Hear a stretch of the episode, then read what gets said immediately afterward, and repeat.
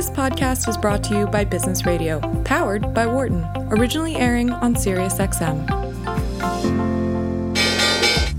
Welcome to our Behind the Markets podcast. I'm your host, Jeremy Schwartz. Alongside Wharton Finance Professor Jeremy Siegel, we tackle the latest market trends every week on Business Radio, powered by the Wharton School, SiriusXM, Channel 132. Our guest consists of experts like the world's leading authority on long-term economic growth, Bob Gordon. We will continue to see jobs created rather than destroyed. Former chair of the Federal Reserve, Janet Yellen. I mean, I don't think either of us ever expected that we would live through a financial crisis. Or even the head of the Digital India Foundation, Arvind Gupta. The reason that people are talking about India is massive digitization and financial inclusion that we have done over the last couple of years. Enjoy this week's show. Welcome to Behind the Markets here on Business Radio, powered by the Wharton School. I'm your host, Jeremy Schwartz, Global Head of Research at WisdomTree. My co hosts are Wharton Finance Professor Jeremy Siegel, author of Stocks for the Long Run and the Future for Investors, Liqian Ren, the Director of Modern Alpha at WisdomTree. Please note I'm registered representative Foreside Fund Services. Professor Siegel is a senior advisor to WisdomTree. Our discussion is not tied to the offer of investment products, and the views of our guests are their own and not those of Wisdom Tree's affiliates. We've got a really great show. We're going to have an extended discussion with Peter Mallouk, the president and CEO of Creative Planning. Uh, he was on our show about a year ago. We get a one year anniversary check back in with Peter, how he's doing. Professor Siegel is going to be with us for the hour to talk what's going on. Professor uh, had been a straight line up for almost two to three months here, and now we get a little bit of those returns to those five percent volatility days. What's uh, what's your sense? What happened this week? Uh, what was uh, happening has been very common actually far before the virus. We have trend followers, momentum players. You know, you know, on our show we've been warning about these type of players for several years. They jump on the trend. The trend was up almost every day. Um, and uh, then we got a little bit more speculation you know, with some of these really other stocks and, and, and, and those trend followers. And then anything that breaks the momentum, any slightly negative news, either about the virus or, uh, or, or, or an interpretation of the, the Fed's behavior, and we, we, we should definitely, we're going to definitely talk a lot about the Fed, um, you know, and these people jump off uh, the train. And that's what they did yesterday to give us a, you know, a 6% decline. Um, I think it's temporary. Um, uh, I do not think there's really going to be a second wave. Um, we can we can talk about that. That's going to shut it down. Uh, the economy the economy is definitely uh, is opening up. Uh, I think the liquidity is still there. Um, I have noticed a slight drop off in M1 growth. It has stabilized over the last couple of weeks from tremendous increases for an eight week period. Uh, the M2 growth, uh, which is a broader money supply, has continued to increase, albeit at a at a slower rate.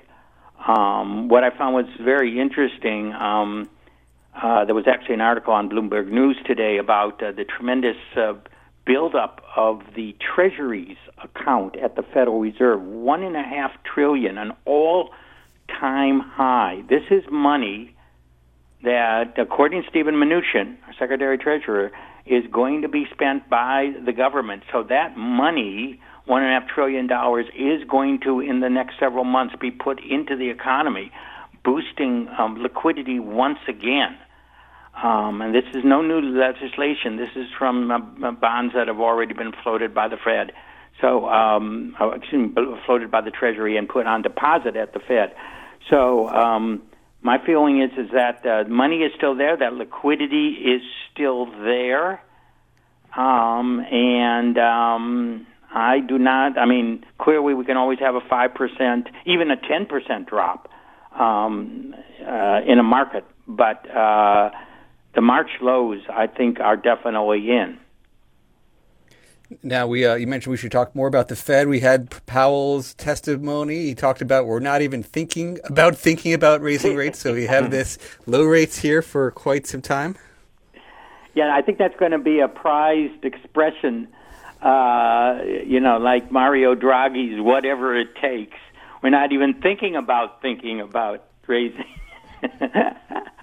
uh, raising interest. Now, of course, in the scenario that I, that I have laid out um, from the beginning, um, the Fed is going to overstay low rates, and the, the long rate is going to continue to rise, and finally force the hands of the Fed. Hey, you know, you know the economy is strong and prices are beginning to go up. You can't stay at zero forever. I don't care what your forecast is. You know, uh, you know, in June of 2020.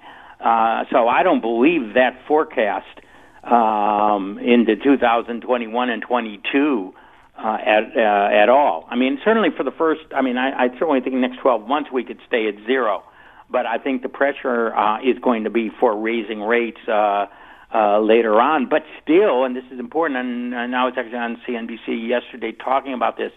The rate increase is going to be modest and lagging inflation. Um, and so this is not going to be a big negative for stocks um, uh, going forward. In fact, if they don't raise rates, they're going to pump too much liquidity in the economy, and that could be a really negative for stocks because then the Fed will eventually have to clamp down in a way that has been never good for the stock market. Let me bring in our, our special guest for the hour real quick here. We've got Peter Malek, Mallouk, the president and CEO of the wealth management firm Creative Planning. He's also an author of The Five Mistakes Every Investor Makes and How to Avoid Them. Uh, he also co-wrote The Unshakable Your Financial Freedom Playbook with, with Tony Robbins. Peter has been a, a client of Wisdom Trees. Thanks for coming on for the show, Peter. Thanks for joining us. Oh, thanks for having me. Much appreciated. How's your th- sense of, you know, when you talk about those mistakes every investors are making, how is your sense of how investors are behaving today? Oh, I mean, it's, it's almost textbook. I mean, when we do the second edition of the five mistakes, there, there's going to be a lot of references to what just happened. I mean, you saw record outflows from uh, equities uh, in March. I mean, at the worst time you could possibly have done it. It's it's almost sad um, I mean, when I, earlier in my career, I used to think it was comical, and and now that you start to see the permanent damage that it does to so many people, it's it's just depressing that at the worst of times, people make the same mistakes that historically have really caused a permanent damage.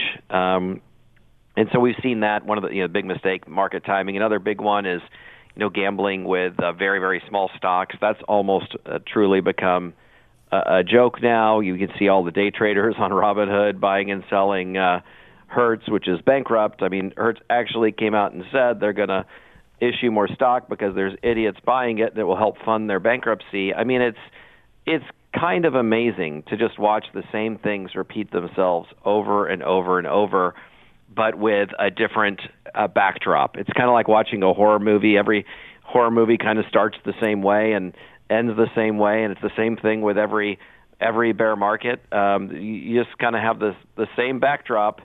Uh, we know how the story ends, but you still Peter, get scared so right, along the way. It's all based on psychology, and psychology doesn't change.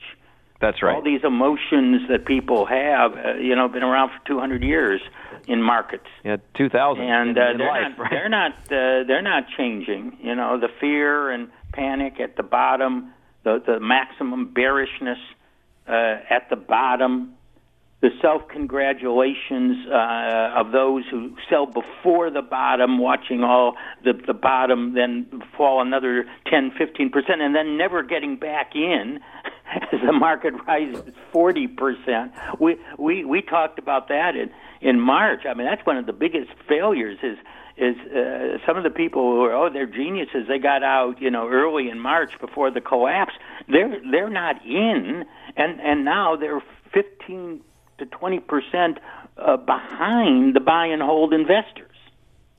Yeah, that's exactly right. So, It's Peter, just- how do you? same same thing? Sorry, how do you reach out to these? Uh, you know, the younger generation through the people going to Robinhood, the sort of day. I don't know. The day traders may not be exactly who you're trying to target, but are, are you trying to target these people who, who need more help with that?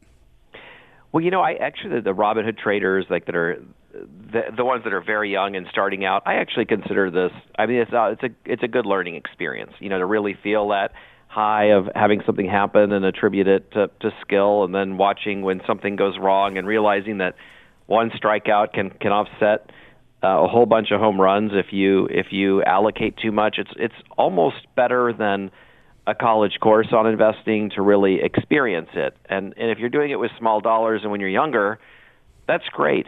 The people I worry about are, are more like our clients. They've been they've they've they have more money or they've saved their whole lives and or they've saved for 10, 20, 30, 40 years. They've built up big portfolios. Those are the folks that when they make a mistake, it's really, really, really damaging and you can't recover from it. And so, you know, from our perspective, with our clients, I mean, we're actually talking to them and running projections with them and showing them why they're covered in the short run, no matter what happens with the markets and so on. So we're really able to implement a plan and carry them through um, carry them through a, a severe contraction uh, because they have a certain amount in high quality bonds to meet their short term needs. They know that. They know there's going to be a bear market. All these things they they know from working uh, with us. Uh, but if you look at where the really big mistakes are made, I think it's just kind of that person that's busy with work, and then all of a sudden they're in quarantine, they're watching TV all the time. There's nothing to do but watch TV. It's horrifying, and they make a mistake in late March or early April or whenever. Pick pick the date in the middle of all of that, and they had a million dollars, and now they have 750, and that's it. You know, they go back in today, but that gap is gone. Uh, th- those are the people that I think where it's really tragic what happens in each cycle. And to Jeremy's point, it never changes. It just uh, the, because the psychology doesn't uh, doesn't change. I think you could overcome a little bit of it with education. You know, the more that you learn, the more that you know what's happened in the past, the less likely you are to make a mistake. But it's good to you know understand your own biases and your emotions and whether you can handle it. Uh, if it happened again, if you were smart enough to go through this pullback and recover, but you were extremely uncomfortable and on the brink a few times, you're not in the right investments and you should revisit your allocation because things could have gotten a lot worse uh, than they did. We kind of got lucky uh, with how quickly some of this resolved itself. Um, and and so if you weren't comfortable in late March and you were on the brink of selling and you didn't, good for you. But re- revisit what you own while the market's up a little bit from there. Peter, that one reason I wrote the book Stocks for the Long Run is exactly what you're saying. to give people a historical perspective of yep. of, of bear markets and and and and and, uh, and sticking and sticking through these people.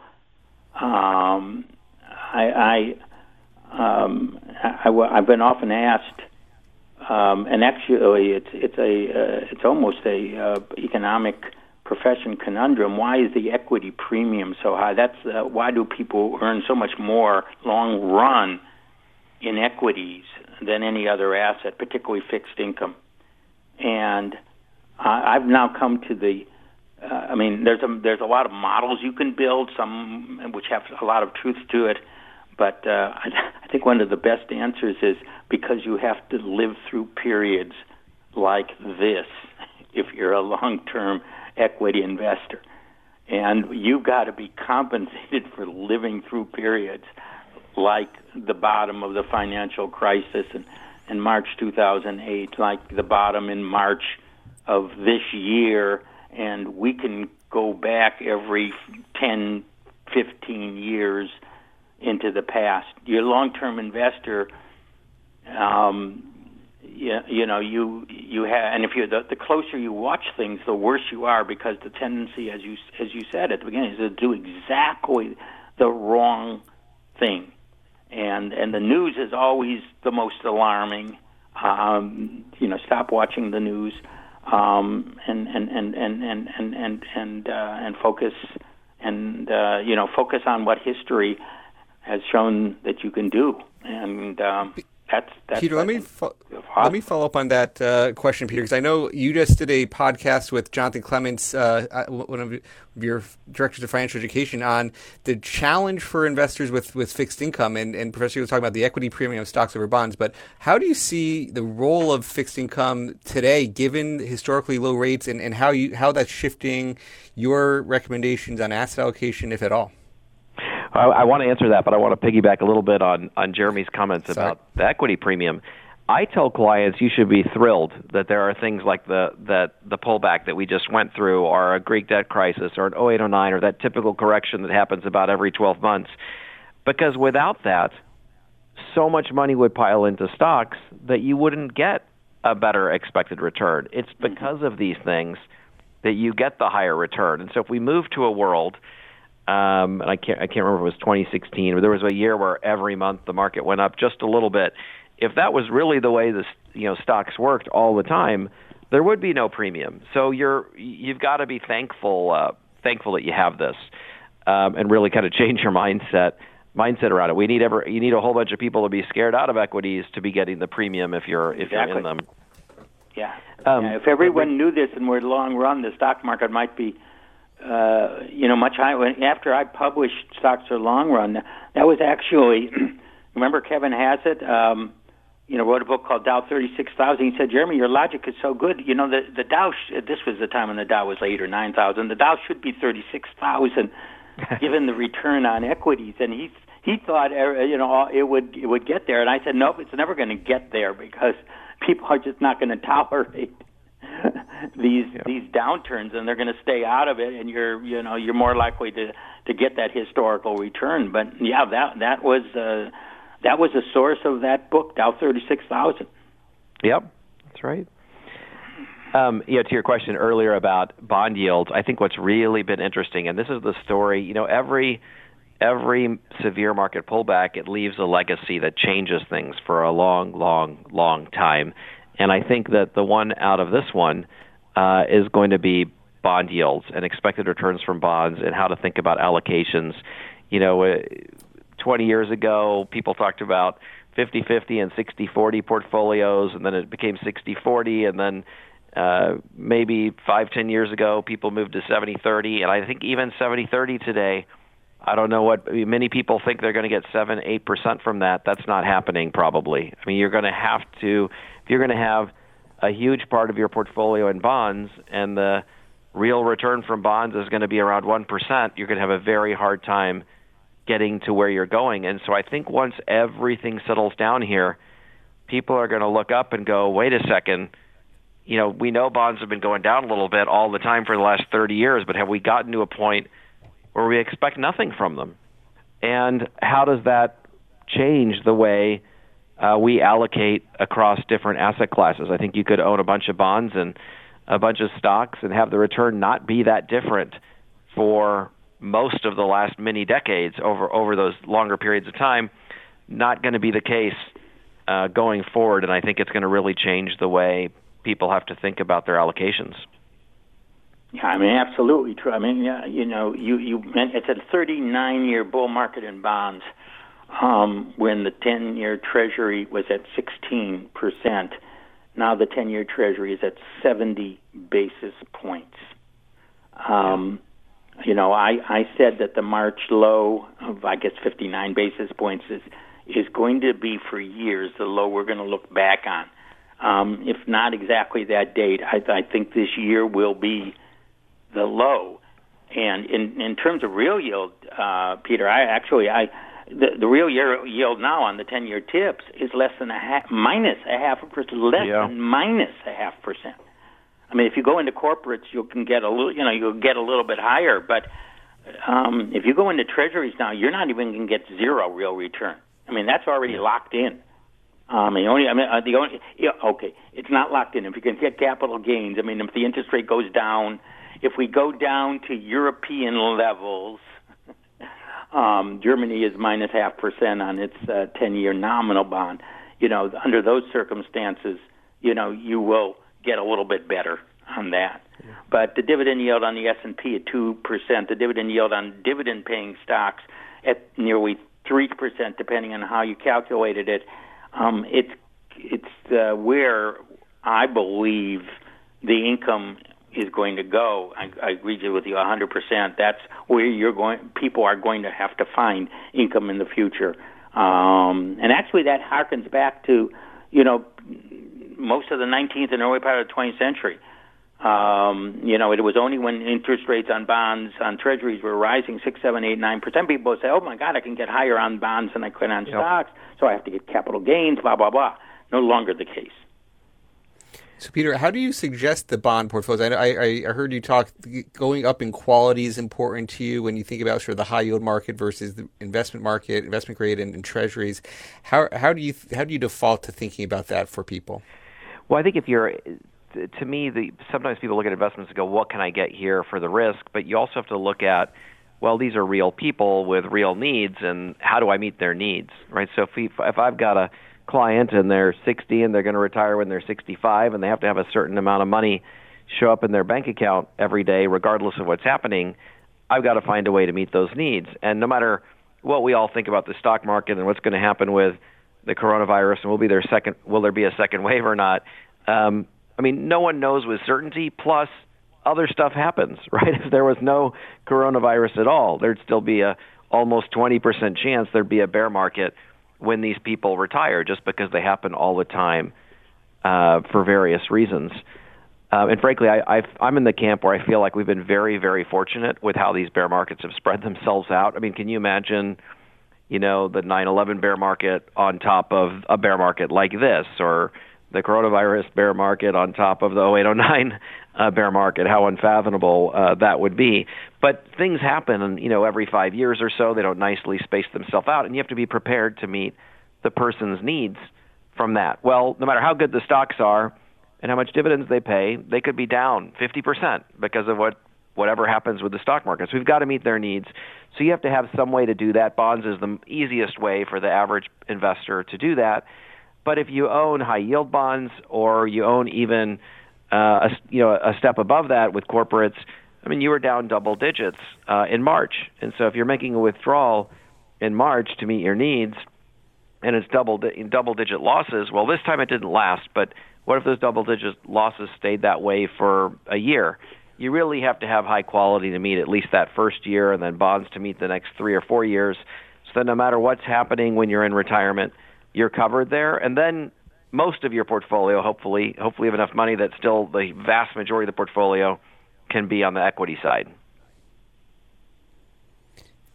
Now, um, you know, positioning for where things have come today. You know, you got you have new clients coming in. How, how are you suggesting them get invested? Is it if is it somebody who's you know, do you try to transition the portfolio? Do you try to position for a recovery? What is your you know overall suggestions as you bring on either new clients or just reallocating what, what people have? So, so, almost everybody that comes to the table already has investments, and instead of you know selling those things and putting them in a portfolio, we will work around their existing holdings. So, someone might have some securities that they like. Some might have uh, a fund or a stock we wouldn't buy, but it's so it's high, and there's a big capital gain to sell it, and we don't think we can invest in something that would outperform the consequences of paying those capital gains taxes. Something just might be close enough. And so we we we basically start with that analysis and go, okay, these are the things that we're going to hold and work around for various reasons. Um, some clients, you know, don't want to be in certain types of investments that invest in certain things, guns or whatever, and so we'll, we'll work around that. And then from there, it all it becomes about okay, what things do we need to buy that that will meet their short-term needs versus their long-term needs, and really start to build a portfolio that way. So what's changing now because of what's happening in the last few months is we can't really look at bonds expected return the same way. So it's forcing us over to stocks and, and other asset classes, other alternatives. And I think you're going to see more and more of that uh, as professionals that, that tailor to their portfolios are going to have to do that. And I think it's, I, I don't know what the implications are yet, but as you see a world where people have to add more to the equity side from the bond side and a, and a world where there used to be you know twice as many stocks almost as as there are today. You're seeing more and more wealth move to the same few thousand uh, few thousand equities because they've it's run out of places to go. Yeah, is that sort of a comment on the factor trends in the Nasdaq versus say you know small caps? Is that is that a place where is that an opportunity to look to say buy some of the stuff that's that's been lagging versus just where all the money's been going? Yeah, we tend to re, we tend to rebalance down to what, whatever's underperforming. And for sure, that space right now is small cap, and particularly small cap value. It had a little bit of a run a little while ago. Usually leads leads the way out of recession, and hopefully the pause we're seeing uh, now is is just a pause. I mean, there has been an anomaly in the market for the last decade, and it's it's just big U.S. tech. It's you know five to ten companies that are now 25 to 30 percent of the S&P 500. You have five companies that are bigger than the bottom few hundred companies in the S&P 500. The S&P 500 is now 20 to 25 percent just big tech. Nasdaq is all you know mostly uh, big tech, and so I think those indexes no longer tell the story that they used to tell. I mean, the S&P 500 used to be you know, pretty evenly divided across a whole bunch of sectors, and now the way big tech goes is the way the S&P 500 goes. And it's almost like we need to we these four or five stocks have really skewed the comparisons, but even when you take them out, small cap has underperformed large cap over the last five, ten years, and that's not a trend that has sustained historically. So we hopefully we'll see a reversal of that trend, and we continue to take income that's coming from portfolios and add to the parts that have underperformed, waiting for that. Professor Siegel, what's your thoughts on know, the tech? Sorry. Yeah, I, want to break in. I do, I do want to say what Peter is saying is is right. Uh, uh, the, you know, tech was the biggest part um, back in 2000 during the internet bubble, and it had almost uh, uh, not quite as high as today, but then tech was selling at like a hundred times earnings. I mean, it was way, way overweighted. Now there are definitely you know, earnings. I mean, it is high priced, but nowhere near what it was then. Um, but I do remember, Peter, back in 1980, energy was 20, I think 25 percent uh, of the S and P. I mean, the oil companies were were huge as a fraction, and of course now they're a tiny fraction of that. So it shows you the up and downs of the sectors. Yeah. That's right. Everything appears invincible until it isn't. And I think that there are a lot of different narratives of how things change with big tech. You could just kind of go to any company, you could see anything a, a breakup of Amazon or them not allowed to sell their own products online. You get they're under some regulatory pressure in Europe that could work its way to the US. With Netflix what happens is Disney and and all everything else from NBC Universal, everyone else starts to have these streaming services, and people start to migrate that way. Um, I, I think we're just gonna. There will be everything stops having its day at some point. And if you think about how big these companies are, we used to not have a single trillion dollar company. Now we have a handful of them. Apple's went from never being a trillion dollar company to Apple being it, and then being at one and a half trillion all in just a few months. Um, for them to double in size I mean, just think about what has to happen for them to double in size to three trillion in the next ten years. They have to earn seven percent, which would be far, far below what they've earned historically. And so, at at some point, I think it's going to be very difficult, just from a scale perspective, um, to once you've conquered the world, you, you've conquered the world. It'll be interesting to see the spaces they go uh, to try to meet uh, the investor investor expectation of 20% returns year in and year out. We're going to need to take a quick break. Ooh, sorry. Yeah, we're going to take a break before the break, but uh, uh, we should maybe after the break take talk a little bit about uh, what's called political risk, uh, the election coming up, what that could do for stocks. Um, it's it's definitely been in the news the last week, and uh, I, I, Peter. Certainly like your reaction uh, to some of these uh, events. How how are politics entering your decision making for the markets? How's it coming up with clients? It's obviously a very bifurcating issue on, on both sides. So how, how do you, how are you guys planning through this election year?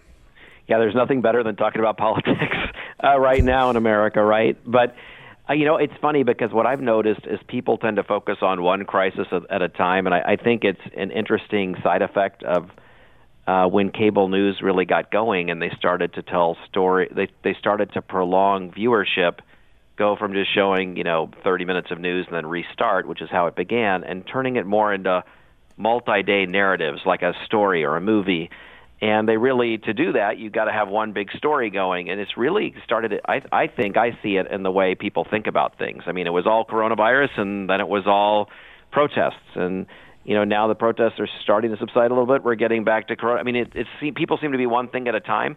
I have not had one person, you know, ask me about the election in the last 60 days because they're too busy worrying about uh, other things.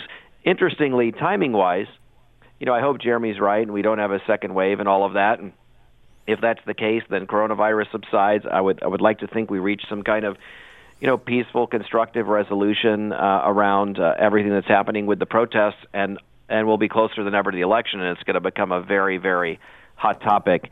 I think any student of the markets knows that historically, um, it really doesn't matter who the president is in terms of uh, how the stock market performs, and people seem to think the market performs better under Republicans than Democrats, and that's not true. And the president certainly can influence and directly impact a lot of things that work their way into the market. A great example of that would be uh, President Trump reducing corporate taxes. Of course, that had an impact on the stock market um, and and things like that.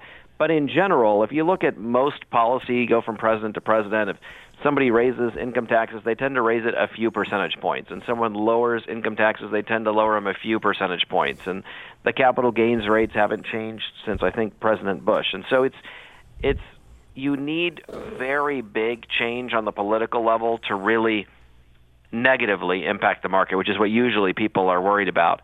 And I think to get to that narrative today, you would need a lot of things to happen, and uh, that could result in very drastic change, which may or may not be better for society, but that the market wouldn't, you know, respond favorably to. Yeah, uh, um, I like to. Uh, I think a lot of what you say is is is true, but I'm I'm going to push back a little bit on on this because I I watch these things very very closely. Um, the Trump the, the corporate tax cut, and you were right on focusing on that, uh, was passed with 50 votes. Uh, I mean, it was just you know passed 50 51 votes. Um, uh, if if Biden wins the presidency and if the Senate even goes 50 50, which then, of course, gives uh, the you know, the vice president uh, the breaking of the power.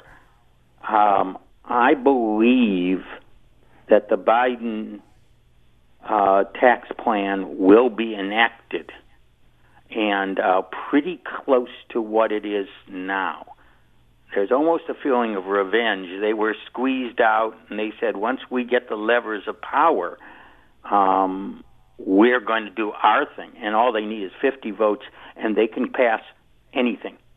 And um, they can repeal. Now, if you study, because Biden does have a corporate he also has a personal tax plan, which mm-hmm. is, is also there. I'm, we can talk about that. But the corporate tax plan is is is huge. It, it raises corporate taxes by 1.4 trillion dollars.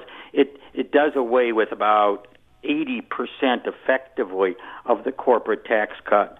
And Goldman Sachs has done a study saying that that is um, that would be uh, a 12 percent drop in profits long run. Now, you know that being said you know, my feeling is is all the liquidity that's being provided and all this other stuff, and what else the Democrats are going to uh, push more liquidity into the system, that that will offset it. But there is going to be a there, this this is uh, there could be some really big tax changes with tiny changes. Know, going from 53 47 to 50 50 and by the way, in almost all the polls, the Democrats are now are ahead. And in fact, in, in the in the money markets and in the prediction markets, they have for the first time in 12 years to take the Senate.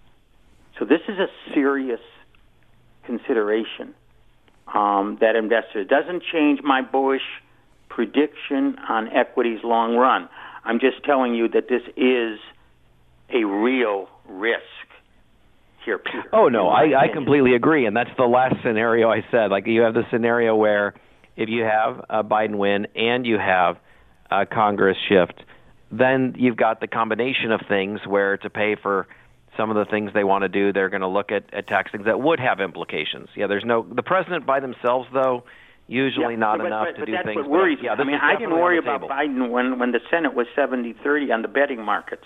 Right now, the Senate in, has has flipped to 40, 60 40 um, for the Demo- almost 60 40 for the Democrats.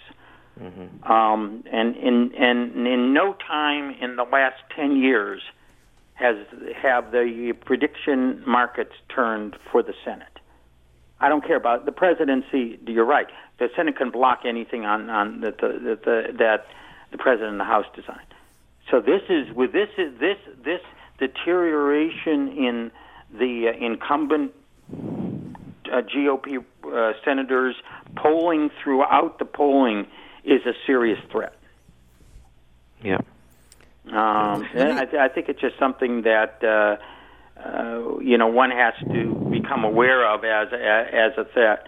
I mean, Goldman Sachs is, is saying it's totally not discounted in the market, and I'm saying, you know, I'm saying, well, you know, say it's a 50-50 threat, then you know, then it, it should be six percent discounted if it's a 12 percent profit thing, and and you have what el- what else are the Democrats going to do? Now, unfortunately, another part of the Biden plan is for the ultra wealthy. Well, I'm going to say those with incomes more than a million. He's going to eliminate all preference on dividends, tax preference on dividends, and all preference on capital gains. Now, capital gains, no capital gains being taxed at the ordinary rate, which for him jumps back up from 37 to 39.6. No yeah. capital gains preference.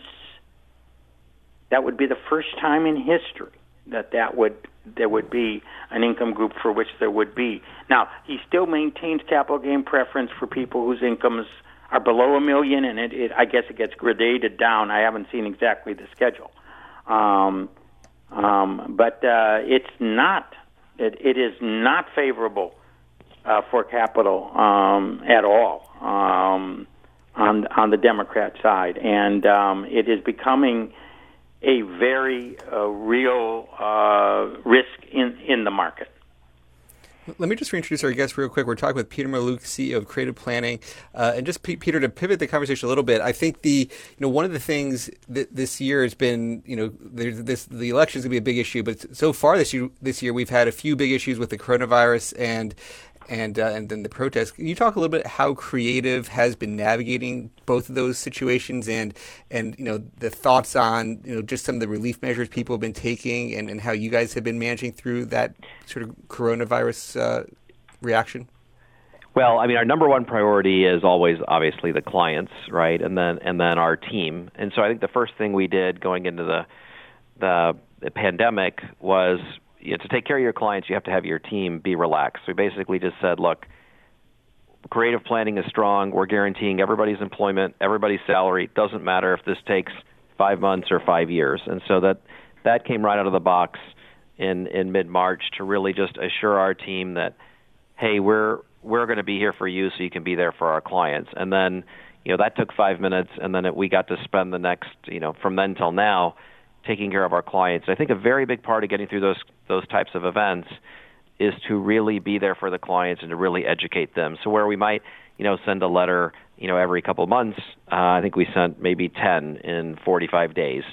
Uh, instead of uh, doing a podcast every month, you know, I, I did several videos through the crisis. One that, by coincidence, happened to be uh, the day the market bottomed. Um, and and and then we did a lot more than that. When the CARES Act was being signed into law, we sent them a presentation on what it meant to business owners and what it meant to individuals. And then we had a CARES Act team developed of our CPAs, attorneys, and advisors to help advise those clients. And I think it's for those reasons that well over 99% of the clients stayed with their plan, wound up being able to buy more equities when the market was down, wound up being able to take advantage of tax tax opportunities, uh, didn't panic, and really actually came out ahead uh, because of the situation. You know, over time they're going to be in a much better place than if the situation had had never happened. I think at the same time, uh, every citizen, whether it's an individual or a corporation, has an obligation to the community that it's in. And um, you know, the community is very good to us. When the coronavirus started, uh, Kansas, which is where our headquarters is uh, on the Kansas side of, the, of Kansas City, um, they had were the first place to send kids home from school and in the country. And so we donated a million dollars, which got three million meals for kids that um, were unable to um, that relied on the school system for their meals. And so we felt great about that. And then going into this most most recent crisis, we've committed, you know, pretty much all of our charitable giving for quite a while, uh, 12 million to causes that I think are really at the root of, of all of this, which are, you know, I, I think to, to really solve um, the bigger problems in society that you have to have people with, with good employment, good jobs, and making a living. And to get that, you need to have an education, and to get that, you have to have the monetary needs to get there and the personal support to get there. You know, so some scholarships and mentorships. So we were making a very large donation as part of the 12 million to to make sure basic needs are met, like food insecurity, making sure that we can get food to these communities so people have that off the table and they can focus on education. A big part of the donation is going to go to paying for scholarships. Um, right now, we've got uh, we're on our way to having 121 kids where we pay for all four years of their college, and then we're assigning a mentor. We have in the past as well, assigning a mentor to each of those kids uh, to help them get through. We know that that people need an example and someone to talk to to really. It's not enough to pay for college. You have to help them emotionally and psychologically get through it. And I'm proud to say a lot of Creative Planning's employees are some of those mentors. And that's another big piece of, of what we're doing. And then I think a new thing we're doing is we're adding, you know, we've got all this talent here, um, and so we're going to work to to provide financial education uh, in the inner city here in Kansas City and then try to expand it to our other offices, other other other markets we're in, where we can have our lawyers, CPAs, and planners go in and help small business owners and help kids and teenagers learn about money and how to start a business and how to grow a business and make those kinds of decisions. And that's the new the newer part of our initiative. Everything else is just expanding on what we've already done uh, in a much bigger way, but I think it's an opportunity. I mean, everyone can have all their political opinions and argue about what I think are, are symptoms of the issue, but there's so many opportunities for every American and every American company to do something that there's no political debate about that would make a very big difference in terms of trying to get to the underlying inequities that are causing so many of these of these problems. So I'm proud to say creative planning and all the people here are committed to that. Uh, and I, I wish that we could get um, I wish we could get people to focus on solutions like this that really break the cycle rather than deal with some of the the other issues that are that are that really even if they got solved don't fix the underlying problems. That is really a you know great initiative, very commendable, amazing what you guys are doing. Are there, are there specific groups you want to highlight in terms of who you're supporting or, or how people can get involved? Uh, how are you bringing it out to employees to, to also sort of piggyback what the company's doing? So you know everything that we're doing, we, we we're a big believer that if somebody's already doing it, let's not reinvent the wheel. I mean, we're not creating food distribution centers. We're working with Feeding America and, and their outlets to to really help us implement that.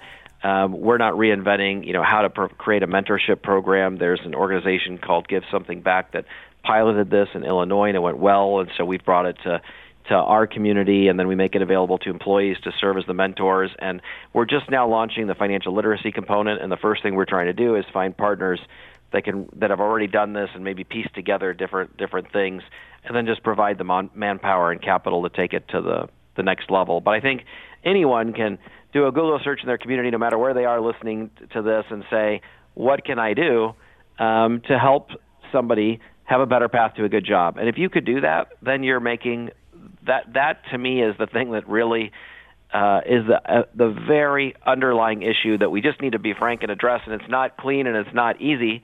It's easy to help. It's easy to find these causes, but um, it's it's harder than just pointing the finger at one one small group of people and saying they're 100% of the problem. That's that's not going to solve. Uh, we're going to be right back here in five years or 15 years until the underlying issues get resolved.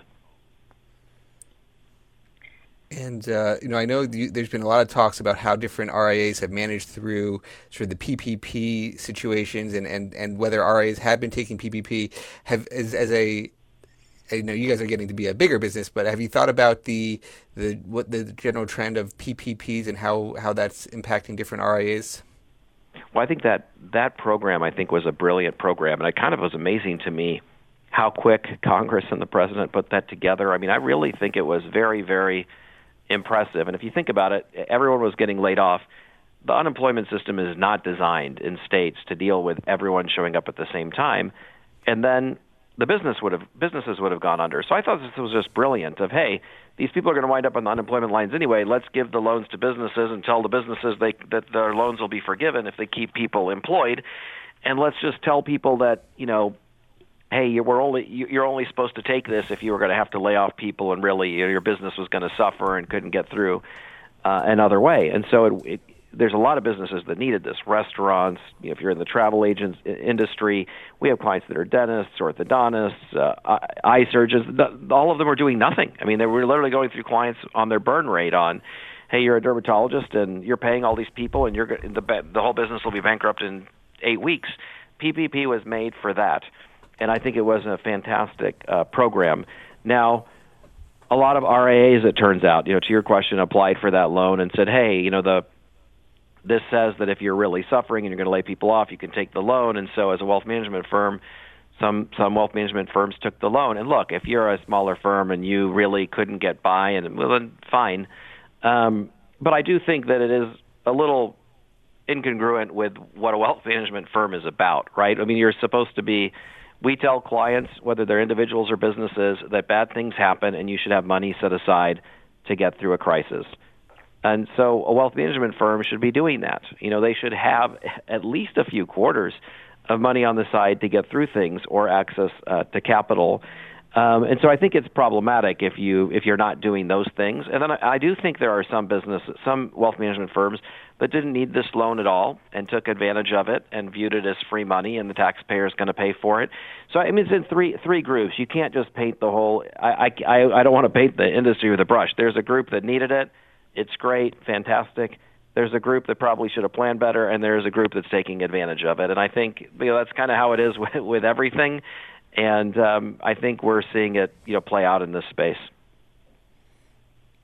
Yeah. Yeah, and and and and and, and going forward and moving away from the wealth management, I mean, there's certain certain areas that are coming back at different times that I think need an extension of PPP. Um, yeah. You know, I mean, obviously, and the last thing that's coming back is is is going to be uh, you know concerts, sports, people who service those events. I mean, uh, you know, restaurants beginning to come back on a very limited basis. Um, but I'm talking about small individuals that service the concerts uh, and, and and and and the sporting events. I mean, I mean, all you know, they and some of these are small firms, and you know, there's no nobody has opened up to that yet. I mean, uh, so uh, and even Ron Johnson, a conservative Republican from uh, from Wisconsin, I think, has said we have to we have to really look at which firms are, are hurt longer term and be more discriminatory because really, you know, uh, there, there's a there's a lot of firms that that that uh, that are going to have much more trouble, and there was uh, those firms that really did not have that much trouble. So um, hopefully they will be more discriminatory, uh, but I do think that uh, some extensions are needed. Yes, I agree. I think that that it was a quick re, you know reaction to get this in place, but that that there's clearly now a delineation between who can survive this and get through it just fine, uh, and those that um, those that really really need a few more months, or they're just not going to exist. And, and Peter, you're totally right. I mean, I, I praise the, the, the Congress, being as fractious as it is, could get together and get the PPP program and some of these other programs together so quickly um, is is remarkable, and it it, it it in in times of true crisis, despite all the squabbling, we can come together and and do something good. Um, and I think that that is a positive. Yeah. Peter, for the future of your business, as you think about where you're going, you've been one of the faster growing RIAs. How do you think about you know where where you're planting your seeds for future growth? Where how you're you're trying to add more advisors, or, or, or sort of what your your growth strategy is to sort of keep keep your business on on track there? Yeah, we are one of the larger and, and faster growing. Uh, independent wealth management firms, but you know, independent wealth management firms are so small compared to the big brokerage houses. You know, you look at Morgan Stanley's of the world. They're trillions and trillions of dollars, and you know we manage about 50 billion. Um, and so, really, to, what we're trying to do is get to a point where we can become the first independent wealth management firm that, you know, if you ask somebody on the street who who who we were, who's creative planning, they would know. And I mean, there's we're clearly not there today, and nor is any independent wealth management firm. We have the majority of our um, growth is coming, you know, one client at a time, and we're trying to complement that with doing some acquisitions that make sense in markets where we can go from, say, working with 400 or 500 people in a city to working with a thousand by partnering with you know like-minded people and, and getting the economies of scale. And so we're really starting to look at that more and more in a way that we didn't uh, used to even just a year ago. And uh, it's been it's been going really well as just another way to continue to grow and it allows us to become uh, more efficient and and provide more specialization. As an example, you know, five years ago we had lawyers that did wills and trusts, and now we have trust settlement and probate settlement and real estate law and tax law and corporate law and special needs and so on. And so, when you're a little bit bigger, you're allowed to add more specialties, uh, more more specialists, more talent that's very niche, so that they can support the people advising the clients and and provide that extra value. And our industry is moving that way, and we want to continue to be a leader in that regard. And when you think about sort of looking across for people who may be listening and think about trying to find a bigger firm, what are what are what, what, do you, what do you say is the characteristic of the people who are joining? Like, what are they looking to get out of it, and and are they staying on with you? Are they just tr- transitioning their business? How how do you think about the people listening who might want to join? Well, they tend to be, I mean, very similar to us to, be, to begin with, um, which is what interests them and interests us. They're financial planning led. They take a needs based approach to investing. Um, they're very allocation focused. They don't they don't handle it. Uh, they don't really uh, participate with market timing and, and things like that. Um, and they tend to have those characteristics, and we prefer, you know, and, and almost everything we've done is people staying on board with us and want to. Their team is stays with us, and they want to continue to grow and compete in that local market. And instead of you know taking on uh, you know 20, 30 local competitors, it allows them to have a little bit um, a little bit more um, of a presence locally, and so we're able to together do something we couldn't do apart. Very good. We're sort of in our final, uh, sort of final few comments here. Any sort of any closing thoughts, Pete? Things that about creative planning you want people to know how to, who to find you and, and, and where to reach out to, if they want to become a client or, or, or a partner, as you were just talking about. Oh, I'd love that. If they want to reach out to us, they can go to our website, creativeplanning.com, or they can call us. Uh, numbers on, the, on numbers are on the websites too, and and we'd love to, if it's a prospective client, introduce them to a local wealth manager, or if they're uh, interested, if it's an advisor listening and they're interested in learning more, uh, they can call in and ask to learn more too, and they get matched up with the right people. Professor, any closing thoughts from you on, on this week? Yeah, um, still bullish uh, on the market. Um, and uh, we didn't talk too much about uh, what's going on in the virus. We know there's spikes, but there's also good news on vaccines and um, uh, the potential of vaccines. And uh, I think there's several uh, stage three trials, and even uh, the epidemiologists who were cautious at the beginning, I sense, are getting more optimistic. Um, that we're going to have them available sooner rather than later. Of course, there will be a size distribution, the size of the distribution, how we're going to get them to the vulnerable people first, first liners, first uh, doctors, etc. But um, uh, there is more optimism on that front. We, uh, have to I've say goodbye. Thank you, Professor Peter Mallouk. Been great discussion. Thanks to our producer, sound engineer. Have a great week, everybody.